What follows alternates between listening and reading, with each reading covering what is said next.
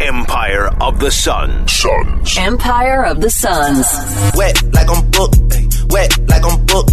Wet like I'm booked. Arizona Sports presents the Empire of the Suns podcast.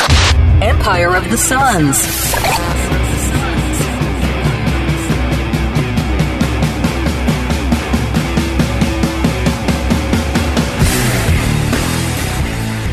Hello there, and welcome to the Empire of the Suns podcast. My name is Kellan Olson, joined as always by Kevin Zimmerman. Kevin, correct me if I'm wrong. This is the first time we're back in studio since the last draft. I think we were in studio once before, but I couldn't tell you when that is. It was during the pandemic when we were kind of. Was that the last draft? Jeez. I don't know. We've been we're not in a fully everyone coming back into the office situation, but you're welcome to if you want kind of deal right now. And our times rarely match up anyway, so it's just been Zoom has been handy for us. Let's put it that way. And also, I was on the road for two months, so just You were not in the office at all for any reason. was not It's fine. Was not within driving distance. No, I was not. But uh, it's good to be back in here, man. Um, I just think it's way easier to talk to someone face to face as opposed to a computer screen. So call that controversial, if you will. I have not gotten used to that part of the pandemic. So as a transition into that, the last draft, which is when I think we were last in here, um, to this draft. I, I'm aware that we have a lot of new listeners to our podcast with the team's success. If you are new here, we have pretty much for the past four or five years, even last year, we at least talked about the draft for a good two months or so before it. Um, and then the years before that, obviously, it was basically the entire season. Like we were checking in around December and January for like our first impressions of what, what we're, what we're kind of going to be on today and go from there. So in, instead of just really getting into a couple of these guys, breaking them down to groups, which is what I did on ArizonaSports.com, if you kind of want a more in-depth thing, we're just kind of kind of rattle off names, types of players they could go for at 29, which is where they pick in this draft. And go from there, but I do think people are genuinely curious because I wanted to mention that as a preface to we're not going to exactly start Suns only just because we've talked draft on this podcast for so long with each other. I am genuinely curious to hear what you think about the draft class as a whole, and it's going to be a, uh, it's always a fun night to watch anyway. So where are you at with this draft class as a whole? To to kind of go to that front in terms of. Do you think it's? Some people think it's really good. Some people think it's a little bit overrated. I think the consensus is is that it's fairly decent, no matter what. Yeah. I, like you said, like we're dedicating one podcast probably to the draft, and that's my fault for being on vacation. It's the Sun's fault for being good. And it's. I, I would have said no probably anyway. To be honest, Ke- Kellan's enjoying this, uh, watching basketball players who are pros already do well. I think that this class will end up being like a, a really solid. Like there are lots of guys who are going to stick.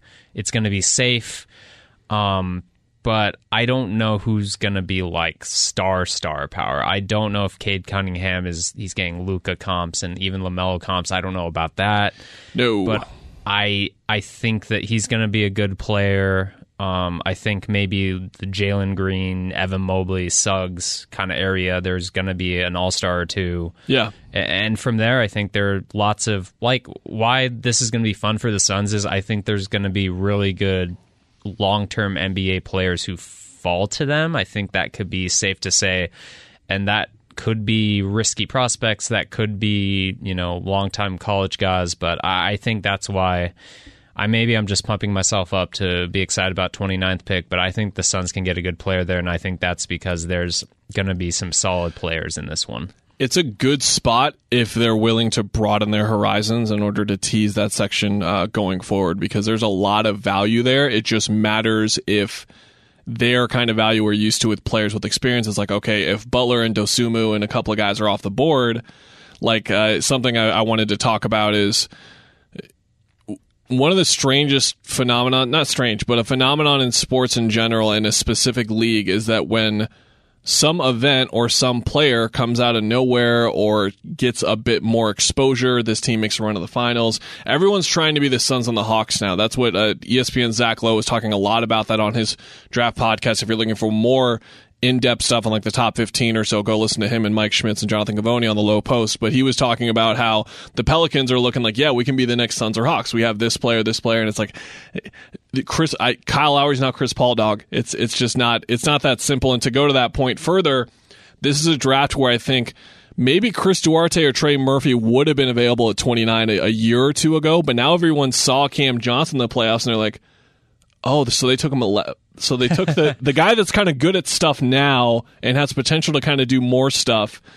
We can take him in the late lottery, and some team, I guarantee that one of those guys is going to go in the lottery, and I would not be surprised if both go in the lottery, especially with this class where you're looking at guys like Kuminga, who's an absolute freak athlete, but a wild card with everything in his Yeah. game. And the good parts of his game are individual. It's not really team based stuff.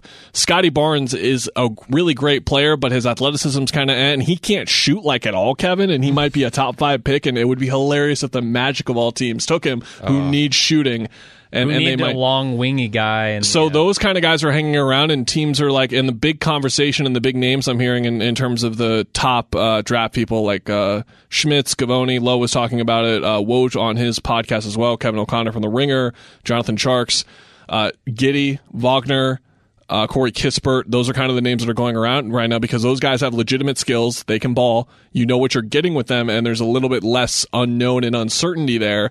So, to your point, I do think that one of those five names, I think Gideon Wagner go in the lottery every year, but maybe a guy like Wagner slips into, into like the late teens, low 20s in some of these drafts. But it seems like there's been a course correction the last couple of years where teams are starting to value ready skills right now, not in terms of like a directly translating thing, just as a we know you're good at this thing kind of kind of deal. Yeah, and the Cam Johnson thing, but even going back to Mikal, like you saw the defense is going to translate the shot.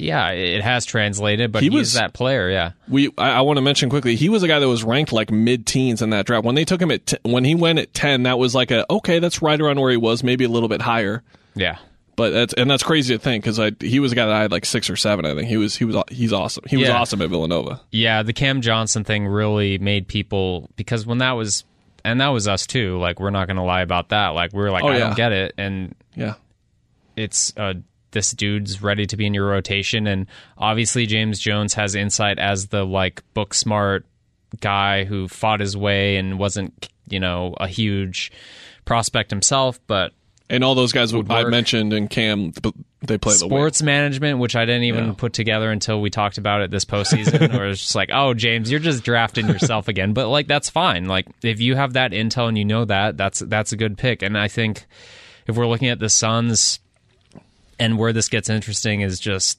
last year with Jalen Smith, they went against the grain, against what they had done with Ty Jerome and Cam Johnson and all that stuff.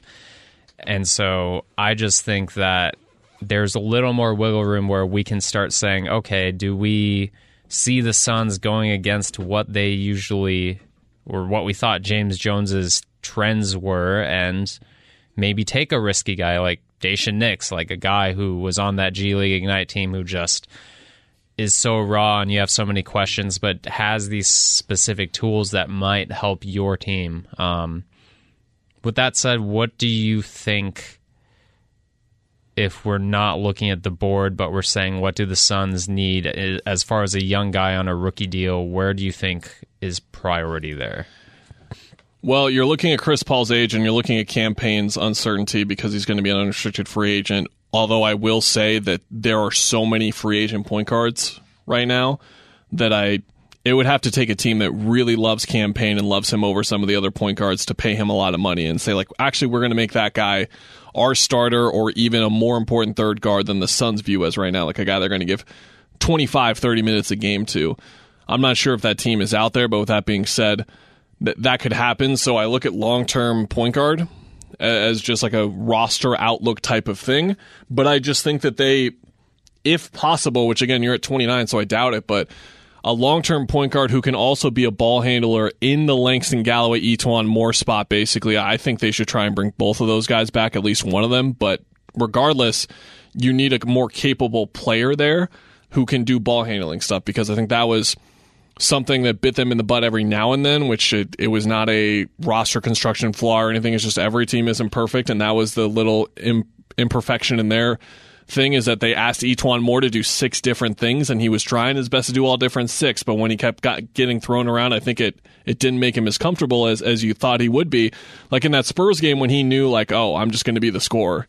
He Yeah. went out and scored 30. Like it's just, uh, um, and that kind of thing. But when he's like starting at point guard one game and trying to just get everyone involved, facilitating the offense, he can do all of these things. But you just kind of want someone who is like, okay, you're going to be a dribble man, and and that's something we we joked a lot about and became a running joke for us uh, from the season. The entire year where the Suns did not have a point guard, we were like, can we get a dribble guy? A dribble? St- can someone who can do the dribbling, please? And that's something we talk about with DeAndre too in terms of his dribbling. But to that point, I think that's somewhere you can look at. But I genuinely agree with what Gambo has been has been saying in terms of what the Suns are looking for, and that like they are looking at every position. And I think you can genuinely look up and down. Now, would a fourth wing in this spot be a, a bit audacious, considering if there's like another namer there too? Absolutely, you'll find me sitting there and saying, "Well, you had this point guard here, you had this five here, and then you grab this guy who's." Behind Jae Crowder and Mikal Bridges and uh, Cam Johnson, but guess who talked about that when Cam Johnson got picked too? This guy. So Yeah.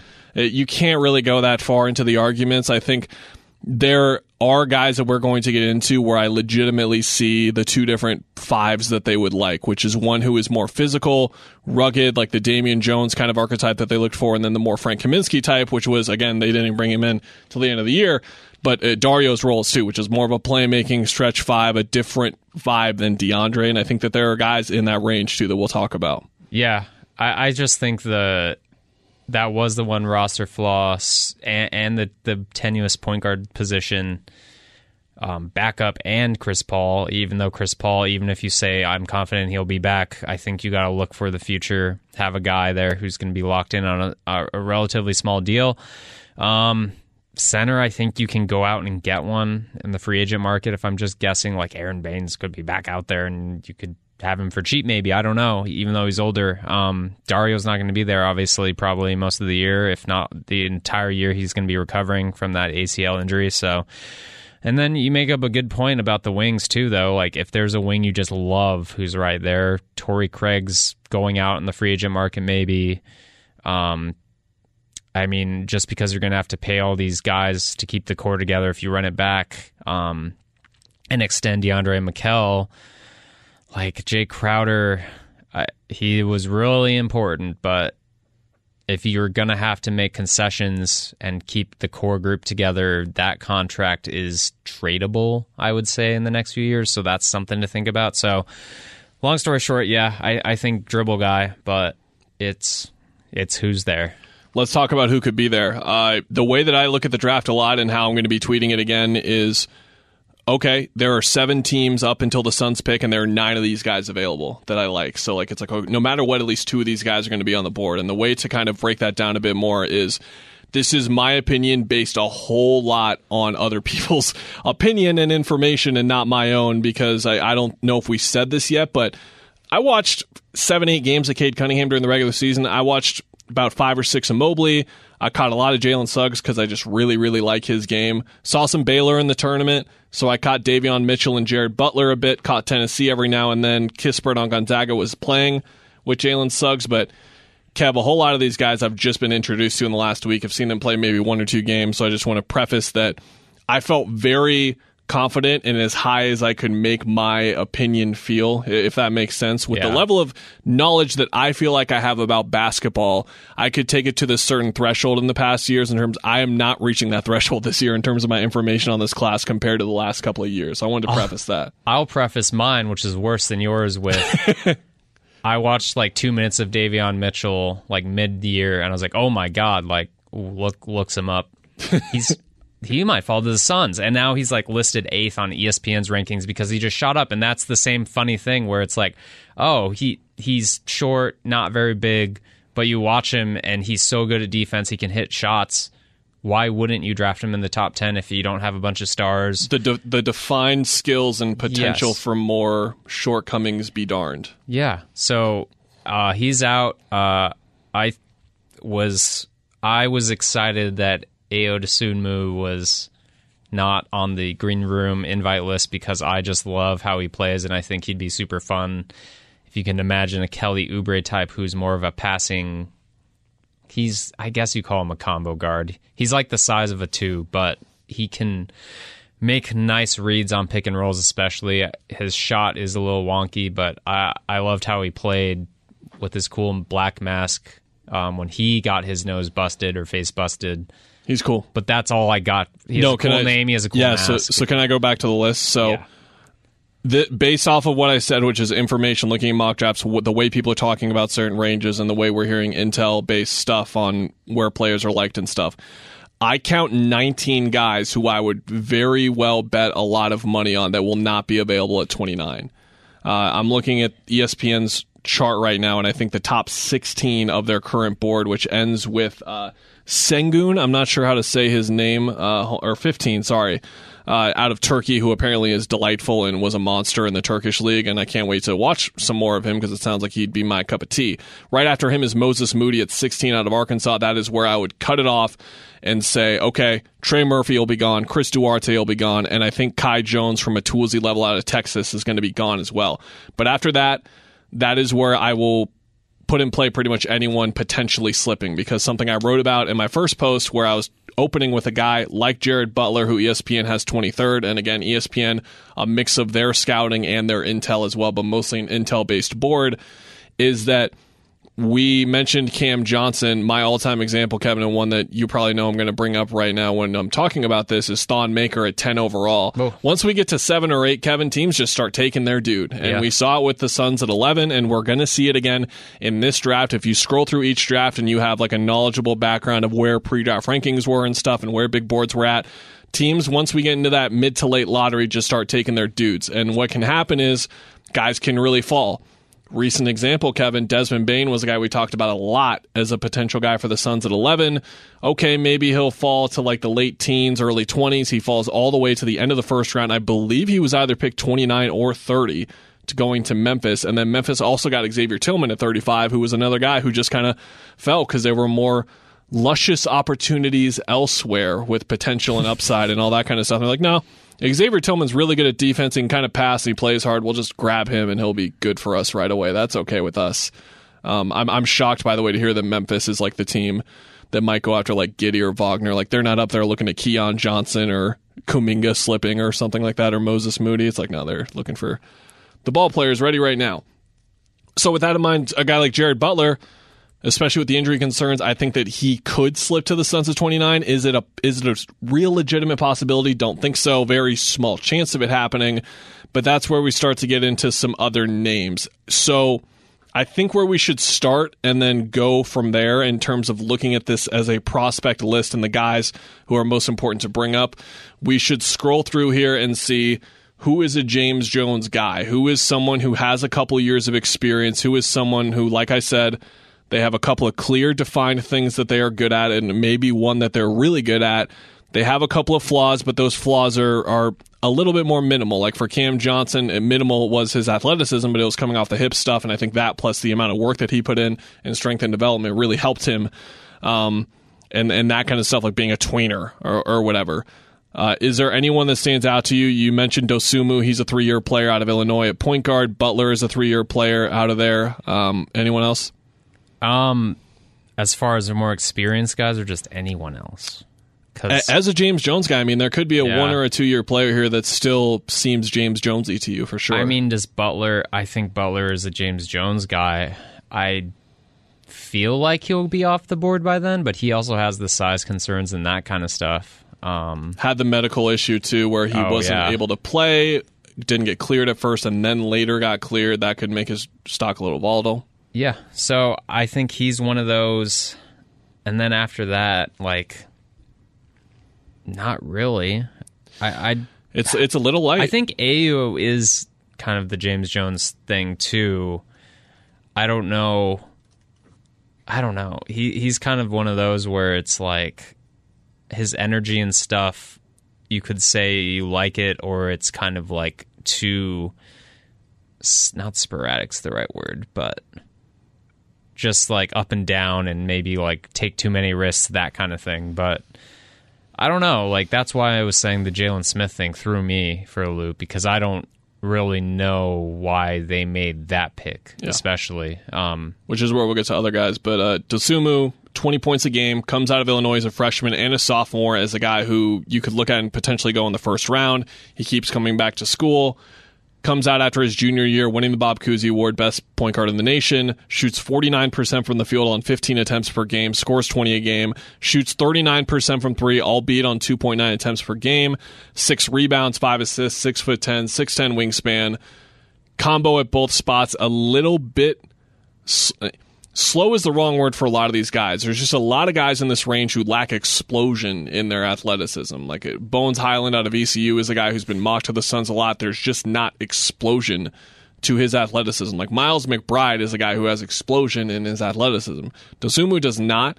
But with that in mind, he, he's one of those guys where I watch. You mentioned uh, Daishen Nix in the G League Ignite. It's like, ooh, you need two years to learn how to do what you're supposed to be doing with your athletic profile. Yeah. Dosunmu's already doing the change of pace stuff, opening up passing angles with the way that he moves around the court. He really understands how to use his size and his strength and in a beneficial way. Five free throw attempts per game was nice to see that improve from his sophomore to his junior year. Um, and, and is just a guy as a combo. I think the only worry for me, Kevin, is the combo word because I think you're bringing him in as more of a point guard. You've got to bring him. They've got to bring him in or just have some sort of read on his jumper being ready because I think that's the James Jones part I go to immediately is that I, I don't think he's going to bring anyone in where they have jumper concerns and and he that's maybe his first or second red flag. Yeah, I. It's weird because like the mid range looks awful, but also Rough. if he's spot shooting, I could see selling it. Um, That's Lonzo. That's Lonzo territory. yeah, Set shot money. Everything else run for cover. yeah. I mean, I I don't know. Like that is one of the things we can still say is a James Jones thing, right? Like shot needs to be wet. Like Jalen Smith still falls in that category. Um, and I don't know. I just think that they need to be a little more aggressive as far as finding a dynamic guy who maybe has those flaws, but you can you you feel good about coaching him and molding and shaping him to play alongside Book and Chris Paul because I think we, we can talk about this in a little bit, but just where this franchise is and how much money it's about to spend, they need to hit on this pick if they're moving up or down. Even they need to hit on a pick this year because it's going to be great value. I think, like I said, I think there are lots of dudes who will be NBA players for a long while in this range, but you can't miss this. So if you get a guy, is it going to be like, all right, Jevon Carter could play pesky defense could shoot really well. He had a great season, but Monty didn't play him in those playoffs because he's a major liability at that size and just can't provide dribble stuff. So I think they need to find the balance of yeah, finding that guy who can play right away, play with two guys and also fits into your long-term plans. That's a lot. That's asking a lot for especially the 29th spot, but I think you do your research, you can find that guy. And again, it depends who falls. Let me give you my three dribble guys. Yeah. Two of them are actual dribble guys. Third guy, not so sure if he's a dribble guy, but he's enticing. My Grant Riller Award winner for I am going to put his last name and put Hive after it, and now the DiVincenzo Hive, the Riller Hive. Welcome to the Reaves Hive, Kevin. I love Austin Reaves out of Oklahoma. I don't know if I would have hated him if I would have watched 12 more games, which is part of what's so exciting and random about scouting this way and watching guys in a week's time and getting a little bit too caught up in what I see from only a couple of games as opposed to maybe a dozen more. Uh, but Austin Reaves is a four year player, went to Oklahoma, spent two years at Wa- Wichita State, transferred to Oklahoma, sat out a year, and then played his last two years at Oklahoma. I described him as a basketball maverick in my Arizona Sports write up because he will do whatever he feels is necessary at pretty much any point. And the fun part about that is that he is capable of doing it. He is a very good passer and reader of the floor. And to go back to the Dosunmu point, it becomes even more obvious when you're watching a, a good team now in terms of guys understanding their flow and their style and that kind of thing because Reaves is just downhill all the time and super duper aggressive with the ball, just uh, relentlessly attacks the ball, the basket. He nearly took seven free throws per game. He shot 86.5% at the line, which is excellent. And he just understands where his options are after his first or second dribble. Like if a guy gets to his spot, he's like, okay, it's time to beat you with one or two more dribbles and take a herky jerky 12 footer or take a step back 20 footer. And he has a lot of just comfort within his game and ability to score in those situations and pass as well. 4.6 assists per game this year after three a game last year. And even on a roll on a Wichita State team, I did not go back and I, this is again talking about what I would. And I would have gone back and watched him a couple of games at Wichita State. Wasn't able to do that, but in 21 minutes a game for Wichita State, he averaged two assists per game. So he, he was a guy who only took 5.7 shots per game for Wichita State, but had the assist going there. So that tells me there that he was running some stuff there too, or at least was making the right pass a lot of times, which is where that checkbox goes. The big wild card on him, Kevin, was just in terms of decision making and then that affecting his efficiency because he's really wild and out of control. 38% field goal percentage in his first year at Oklahoma. Got it up to 44.3% this year with a shot more per game. Only 12.6 though, so it wasn't like this incredibly high usage guy. 30.5% from three this year after 25.9 the year before. The interesting part, Kevin, was that free throw percentage I mentioned. Career 84.4% three point sh- free throw shooter, which many can shake your head at. The interesting wrinkle, again, wish I could have gone back and watched some Shockers basketball, but can't do it.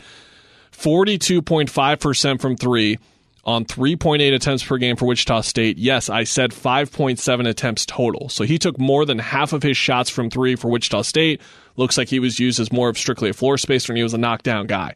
Watching the games I watched, it was just a whole lot of pull ups and a lot of messy stuff like that where it's like just you would be so you much can better. be Trae Young, sir. Yeah. is what they told him to, yeah, and, go there. and and he was like, "Yes, please. I, I would love to be Trae Young." And the Suns are going to be like, "You need to be some other person with.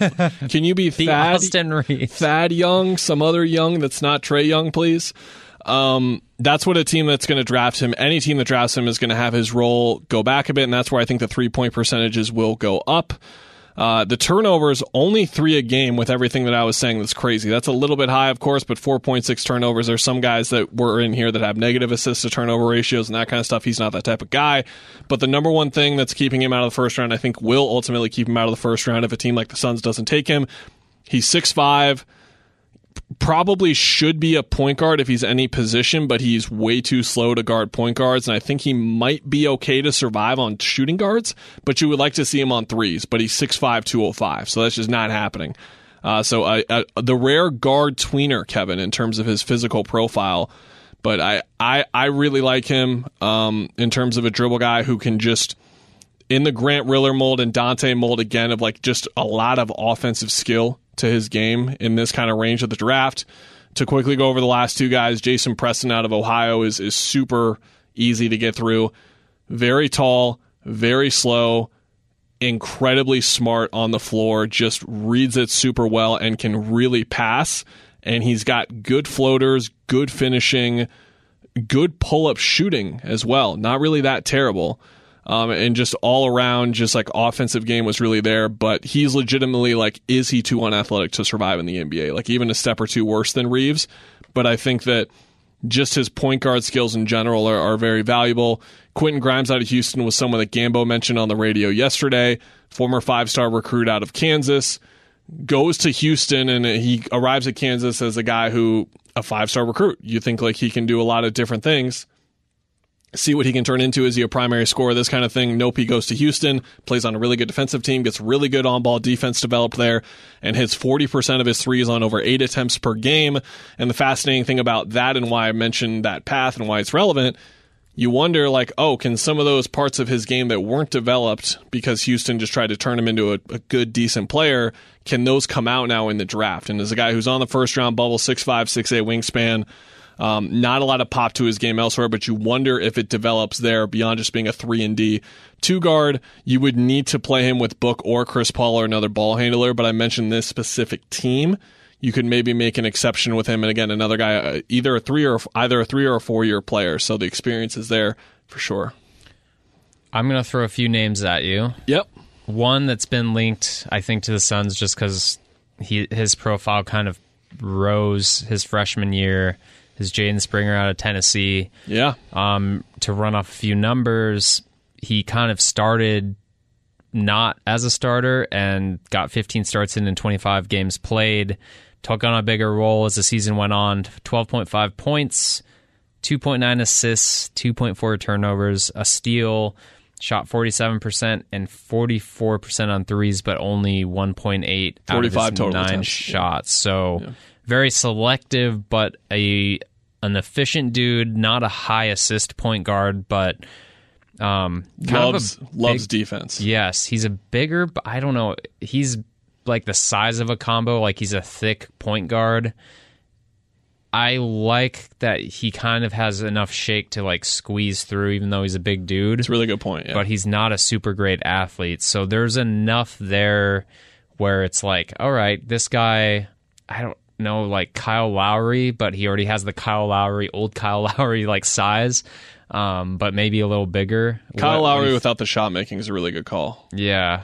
What do you think about him? I, I like his, like you said on defense, his his stuff there and his effort is good. If I had to make, if I were to cut out those top five guys, which I think I'm going to try and do here, or top 19 guys, and make a top five big board right now, he would be on it for sure. He only a one year player and a freshman, and he played on a very talented Tennessee team. Keon Johnson's teammates probably going to go ahead of him in the draft, but as a guy, again, he could slip through the cracks and wind up being there at 29. And I think he's, you're right on the money. But I just wonder in terms of can you hand him the offense and trust him to run the offense, Right. which is Very young kid, yeah. if this team, I I think uh, Gambo again mentioned yesterday, depth. Depth is the thing that they're looking for with this pick. Is he just a developmental spot where you can just, and again, if you're looking for him to be a defense guy and an attack the basket guy, that's kind of what you're getting with Jevon, but floor spacing instead. So I wonder if there's redundancy in terms of today's roster, but I love the point guard upside on him. So he would be on the list in terms of value, but I'm not, I'm not exactly 100% sure on fit, but I, Okay. I like him at 29. I'm staying on the point guardy types. Tre Mann, thoughts? So Sam Vecenie wrote us uh, two posts on the Athletic where he outlined skill sets and was like, "Here are the five best guys, five best floaters in this draft." here Because you say all the time, this guy's one of the best shooters. Yeah. Sam was like, "I'll list the five guys for you," actually, which is a really smart idea.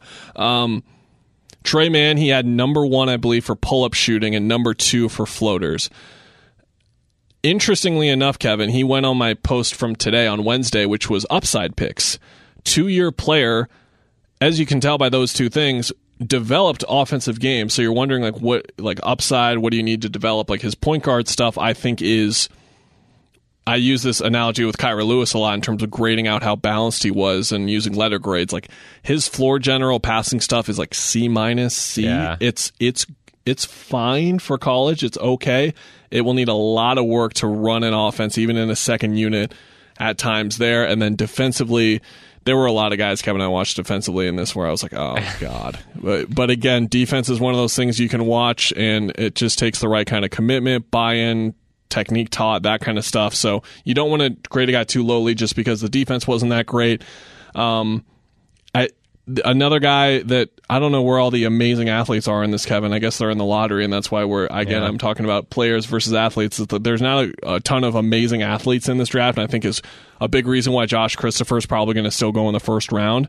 But he's a guy I watched where I was like, man, like it, I made this analogy with Day'Ron Sharpe or or just this point. If he was like 20 percent more athletic, he'd be a lottery pick. And same thing with Tre Mann, just not enough explosiveness to where he will pretty much be relying on floaters until he figures out to be a super crafty finisher of the field there because he can't really explode into guys and finish.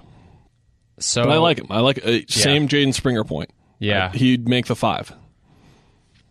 Any other guards you want to talk about? Like, Miles McBride is someone we should bring up. yeah, He took nearly half of his shots on pull up twos. but the Suns love those, Kellan. Not everyone can do that. They need guys who can get to the rim. Like the Cam Payne role. That's again the Ayo thing with me is like I I just need that on this team. Just that's one thing this team needs more. People think about pull up twos weirdly too. In that context, it's like you're thinking about a guy who Oh. just is a chucker. Why is he pulling up from two? Because he can't get to the basket as often too. Six two, six nine wingspan, really good three point shooter. Kev can pull up, Okay. can catch and shoot. Defensive menace. Wouldn't you know? From West Virginia, does that stuff just all over the place. There's clips of him where it's like he's not giving a guy an inch. It's wild. He's he's great. Okay. A little bit of passing there too. I would actually say he's a better point guard right now than Tre Mann is in terms of that kind of stuff. So you look at that with the buckets we're talking about. Again, I can s- sit here and scoff at long twos and all that stuff, but a guy who can score as well. I I just think the combination of skills and what he's ultimately good at isn't. It, it would take refinement, which is if they took him, I wouldn't be surprised at all because they would be like, okay, no middies, but you're going to just attack the rim like crazy. You're going to watch what Jevon does and then just do your point guard stuff too, and then we're chilling. Yeah. I, think he's the only other guy though, Kevin. And I'm, looking around. Bones Hyland is someone that a, a few people like. Zona Hoops, our friend, he he likes him as well. I I look at the profile. He weighs about a buck sixty, Kevin, which. I remember when we freaked out about De'Aaron Fox and, and that argument, but he does not really. Uh, He's uh, not that athlete. He's No certainly that not that athlete. And then defensively as well, there's a lot of work. But again, uh, if they look at that a guard spot on the in depth and all that kind of stuff, and just say we just want a floor spacer and someone who can score, that's the number one guy on on your board for sure. But I mean, eh, that's that's pretty much it for me, Kevin. I, I think I listed uh, one or two other. I mentioned Nix, so I mean, we kind of just gave it away there. He's two years away. Yeah. But if you want to have a Jalen Lecque type of deal where you take that kind of guy in the late first round and just say, we are going to develop the crap out of you for a year or two, a la what they did with Jalen Smith, basically. Let's talk about Sharife Cooper to end this section. We should Yeah. we should talk about him. Yeah. He headlined my oddballs post, which is like, here are a bunch of weird dudes who are in this range because they're weird. Sharife Cooper is a six foot point guard. I'm going to use air quotes on the six foot tall part, Kev. Uh, six foot tall point guard. I haven't seen all the passers in this draft, Kevin. He's got to be the best. He throws lobs where I'm like, dude, you're 5'10. How are you seeing that? What on earth is what is going on there? And his handle is great. And he's not really. You know how Isaiah Thomas was the kind of guy where it, you watched him. He reminds me of Isaiah Thomas a lot, and he clearly like was uh, idolized him in some senses with the way that he plays. Isaiah Thomas wouldn't get past guys, but he would get through guys. Yeah. That's how he dribbles. And it, his handle is so good that it's just completely fine if the defense is a little bit closer than it should be. And Isaiah Thomas vibes took over eight free throws a game. He was one of 20 freshmen in, in Sports Reference's database that took over eight attempts from uh, eight free throw attempts per game.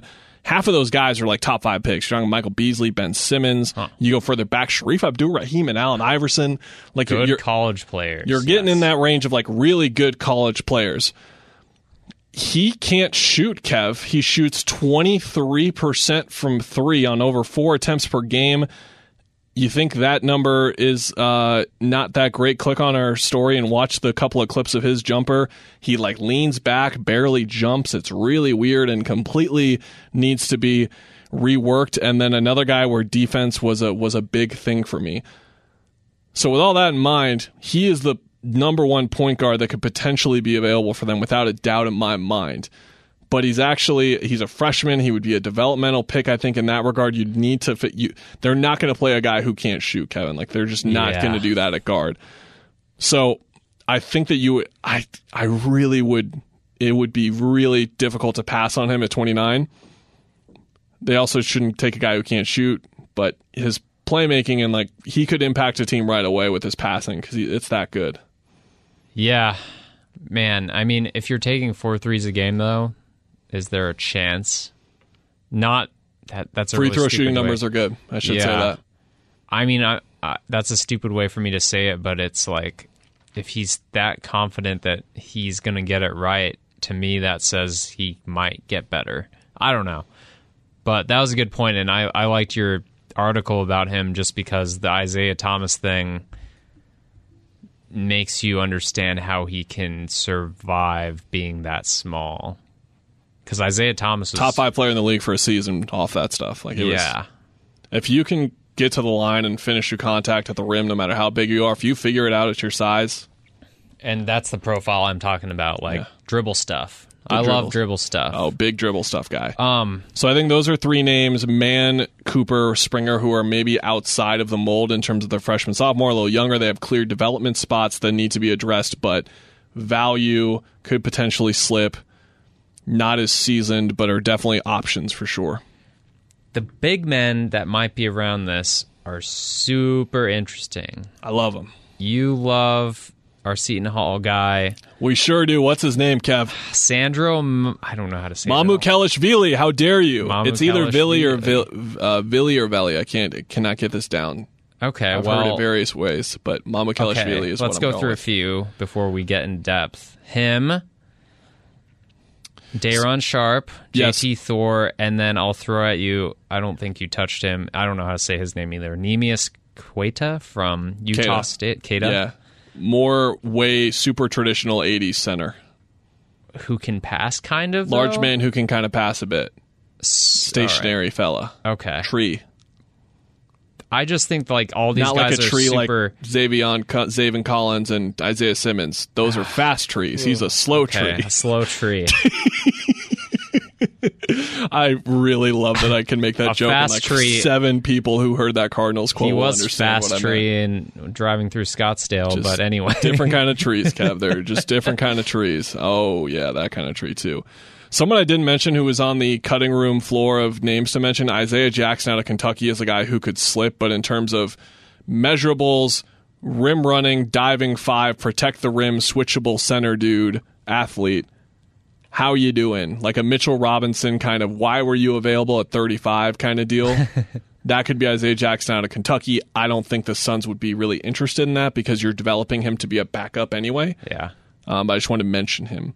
Who popped for you out of those like guys that you were reading about uh, in in the post that I wrote up, or you Tell just me about Sandra at? more, just because I had no idea about him.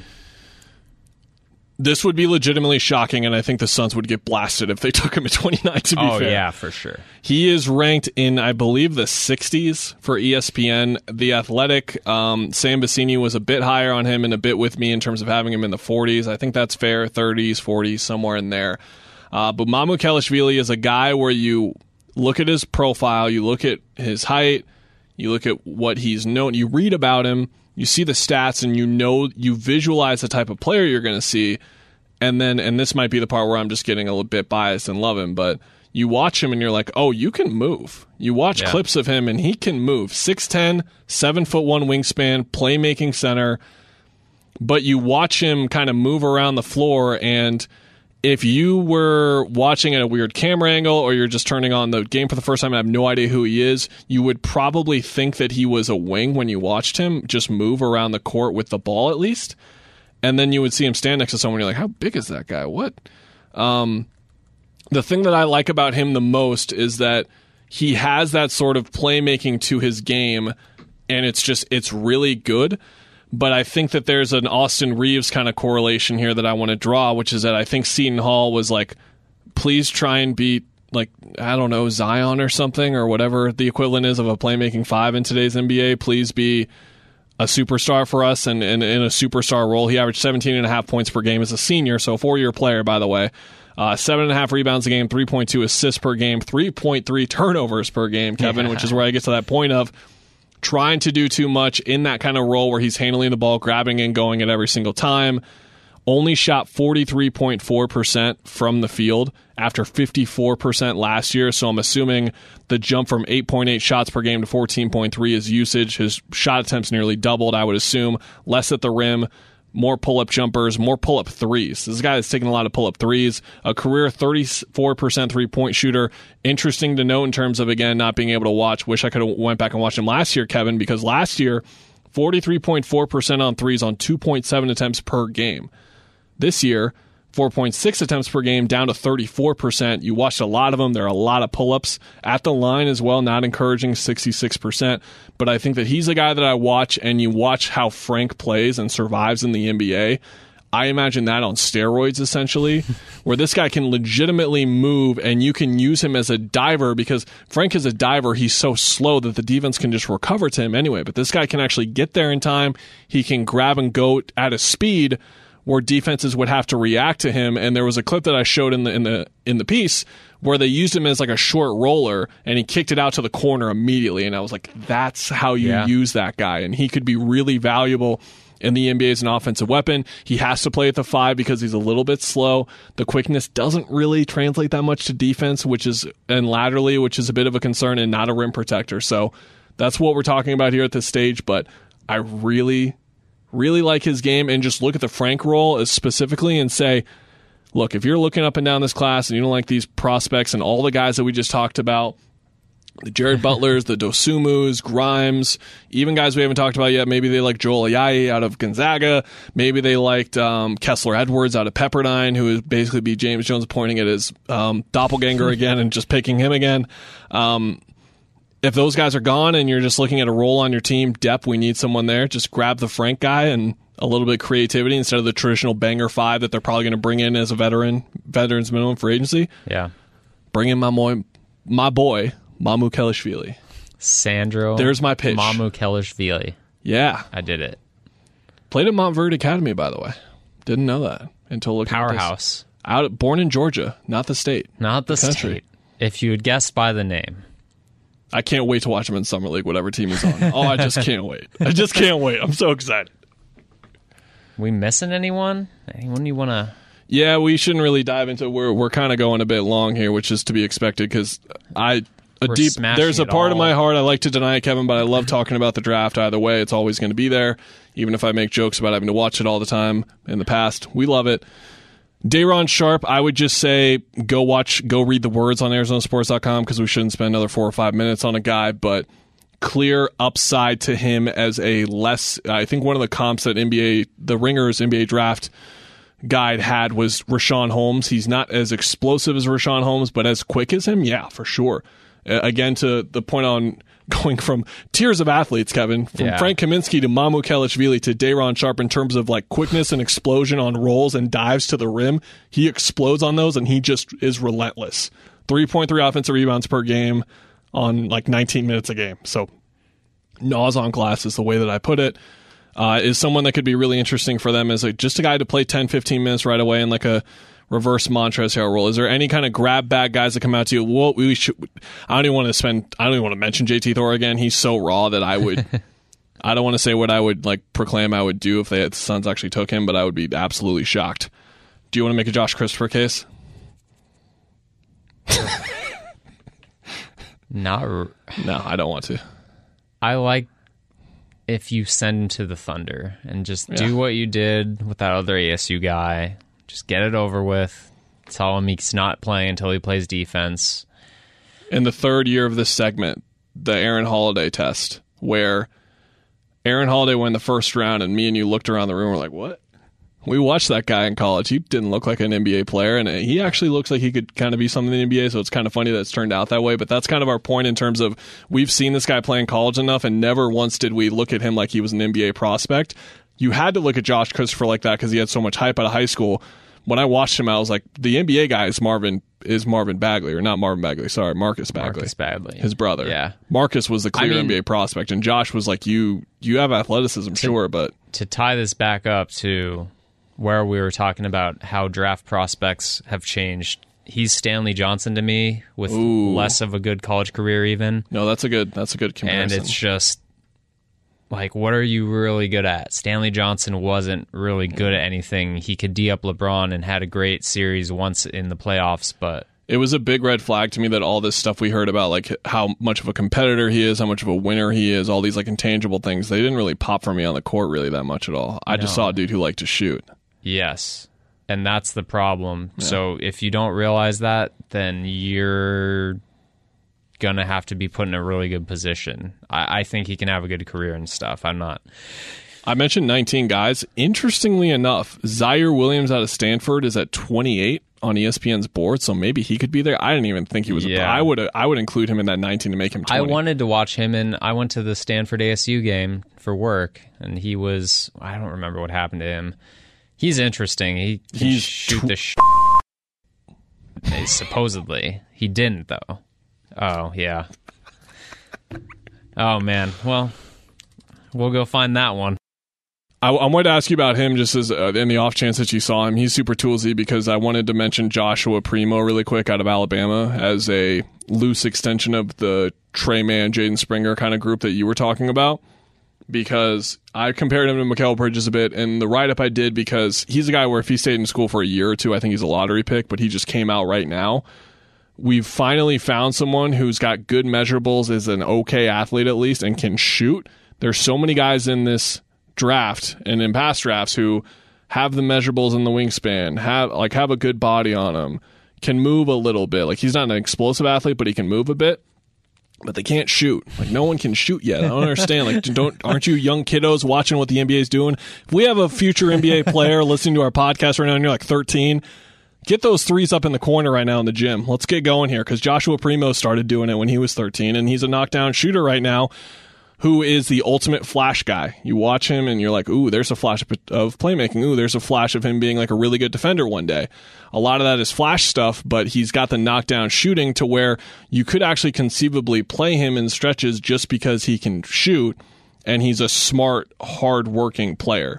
So I think if there was one freshman or sophomore that is a James Jones guy, I would say it's him. I also think he's going to be off the board by the time they're at 29. I won't guarantee it, but I think he will be. I think there's going to be a team in the low to mid 20s that falls in love with him. I've seen Denver a couple of places. That makes a ton of sense. Denver always gets those guys. Always. Anyone else? I, I, I, know we just ran through like 20 names and we're, we probably didn't name the guy the Suns are going to draft. We probably. tried our best. We really did try our best. Hopefully, it's someone that we at least know exists. But I don't know, man. We're at the back end of the first round, so anything could go down. I don't think they're taking Luka Garza, but I, I, I think oh. outside of that, we're good to go. I'm just my dad through. would be super excited as an Iowa person. Did McKinley Wright pass the holiday test for you? You know what? He did for me. He's I I saw him listed like when I before we came in here. I'm like I don't know, like Maybe. undersized. Like how much worse than Jared Butler is he? Is that a is that a hot take? He's worse. He's worse, but he's worse. But uh, uh, exactly, I wasn't trying to uh, demean your point. So I, thirty seconds since we kind of divulged him and made it interesting. McKinley Wright came to Colorado in his freshman year, and I was like, "Oh, this guy's just going to be a huge problem for my Wildcats for the next couple of years because he's very good." And then just kind of stagnated a little bit, but over his college career, because I can say that interestingly enough, here are his points per game over his career. 14, 13, 14, and 15. So he was just kind of rock solid, consistent for four straight years. So his yearly averages 14.2 points per game, shot 47% from the field, 33% from three on three attempts per game, almost four free throws a game at 80%, five rebounds, five assists, 2.8 turnovers. So nearly a two to one turnover ratio over the course of his whole career. And that includes 5.5 to 2.9 as a freshman. Got the turnovers down to 2.1 uh, as a senior, a steal a game. Was passable. Is he's passable at a lot of things, I guess. Yeah, I don't. It's one of those things like he's not a great three point shooter. He had one pretty good season. Like TJ McConnell could you could bucket him under this where it's just like, all right, pretty steady, very well respected lead guard guy. And then he goes to the NBA and he just you don't realize like, oh, he's actually pretty athletic. Oh, he actually is good at scoring and keeping people honest, and the passing translates and the defensive effort translates. So I think he might fall into that category where it's just like we didn't get enamored with his dunks or his shooting or anything, but he can carve out a career. So I think definitely I get what you're saying as far as he's he's a guy who I, I think could stick. we should go because I want to mention one more guy before we go, but we should go because I'm looking at like I'm finding three to four wings, three to four year wings everywhere in the 60 to 100 range of this NBA draft ranking on ESPN. It's stressing me out that they're going to take someone we have no idea who they are. Uh, Herbert Jones out of Alabama was a guy that I just watched Collin Sexton for, and Alabama had uh, had guys before where you would you would keep an eye out for him, and he was like, I like that guy's game, and he and he had like clear NBA traits, but he just stayed in school, which which he should have done, and just was never a shooter. He took under a three a game for his first three years at Alabama, and then in his fourth year took one and a half a game, shot thirty five percent, but is just one of those rock solid, makes plays everywhere. I think the one thing that I would want to see out of him is that his field goal percentage is, is only at 44.6%. Herbert Jones, by the way, small forward, 6'8, 210 out of Alabama, four year player. Took nine shots a game this year, which was up for him from six, but he only shot 45%. And for his kind of profile as a guy who doesn't shoot, and, and gets to the line a fair bit, four free throws a game each of the last two years. You would have hoped that he was just like a really good finisher around the rim, kind of like Mikal is. Not really seeing that from his shot profile, but seven rebounds a game, three assists per game, a block, two steals a game, Kevin, like just fills up the box score. And again, like if there's a if you consider a guy where you have questions about his jump shot in the Dosunmu camp, I I think Herbert Jones is a guy who I really like as a, as a glue wing for sure for them. Glue wing. Glue wing, inventing terms. Two point eight turnovers a game though is is the other part I, I didn't mention, but you know it's okay, Herbert. We all can't be perfect. No one is. So who? uh So to close out, we kind of spoiled it a bit there. I kind of mentioned a couple for me. You've got Dosunmu as a guy for you in the top five. Obviously, I think mine are the three that we mentioned, which would be Mann, Springer, and I'm blanking on the third. But uh, Jared Butler and Dosunmu are, I think, in there. Primo, Primo, sorry. Primo, yeah. So I think kind of those five guys really stand out to me. And then after that, that's where my hives start to come in the Reaves hive, the Mamukelashvili hive. Like, absolutely sign me up. Uh, we didn't talk about Joel Ayayi, but he's in the Herbert Jones camp of just solid all around player where you can see the defensive versatility, doing little things on winning teams kind of stuff for sure. Quentin Grimes right in there for me, but uh, who stands out to you besides Dosunmu out of that group? Oh man, I think I have Butler in there. Yeah, I don't know, man. I, I just think that that the safe thing to do is guy who does the right thing and guy who shoots, and you really, really again want the guy who can beat someone off the dribble, repeat those two things again. Shooting, and do the right screw thing. up, plays hard, doesn't screw up. Yeah, Like that's that's the basic formula where you get a guy that you know you can play. Because I think that's the big thing, right? I think Cam Johnson, obviously, they saw something more in him than we did, and everyone who analyzed the draft did. But like he was also a really good shooter. Like he was considered the best shooter, even if he was overdrafted. I think in that draft.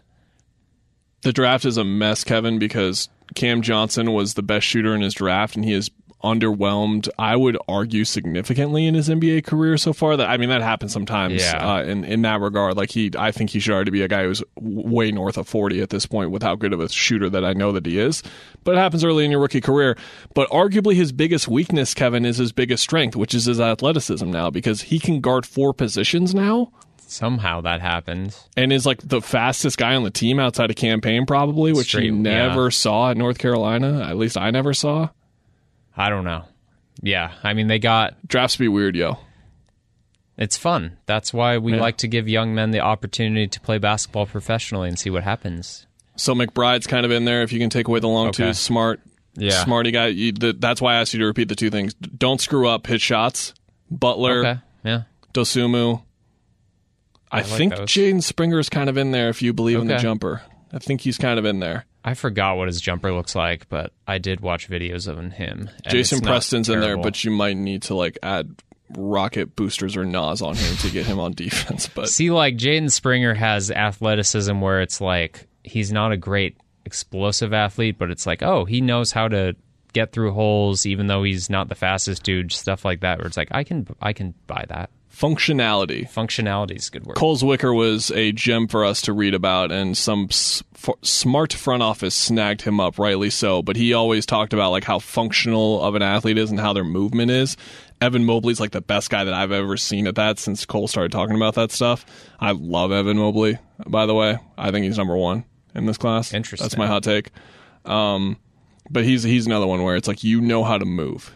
Yeah, it's important. It is important indeed. What else is important is what you guys are going to be able to hear right when this is up, because as this goes live, uh, we're about 20 minutes away. Robert Sarver is going to be joining Burns and Gambo for three segments, and I wanted to mention that because Guy may hop on uh, every now and then for uh, 10 minutes. Um, maybe once or twice a year somewhere else, you'll see him pop up in terms of talking about the basketball team strictly. But Burns and Gambo is going to get him on for three segments right before the off season, so.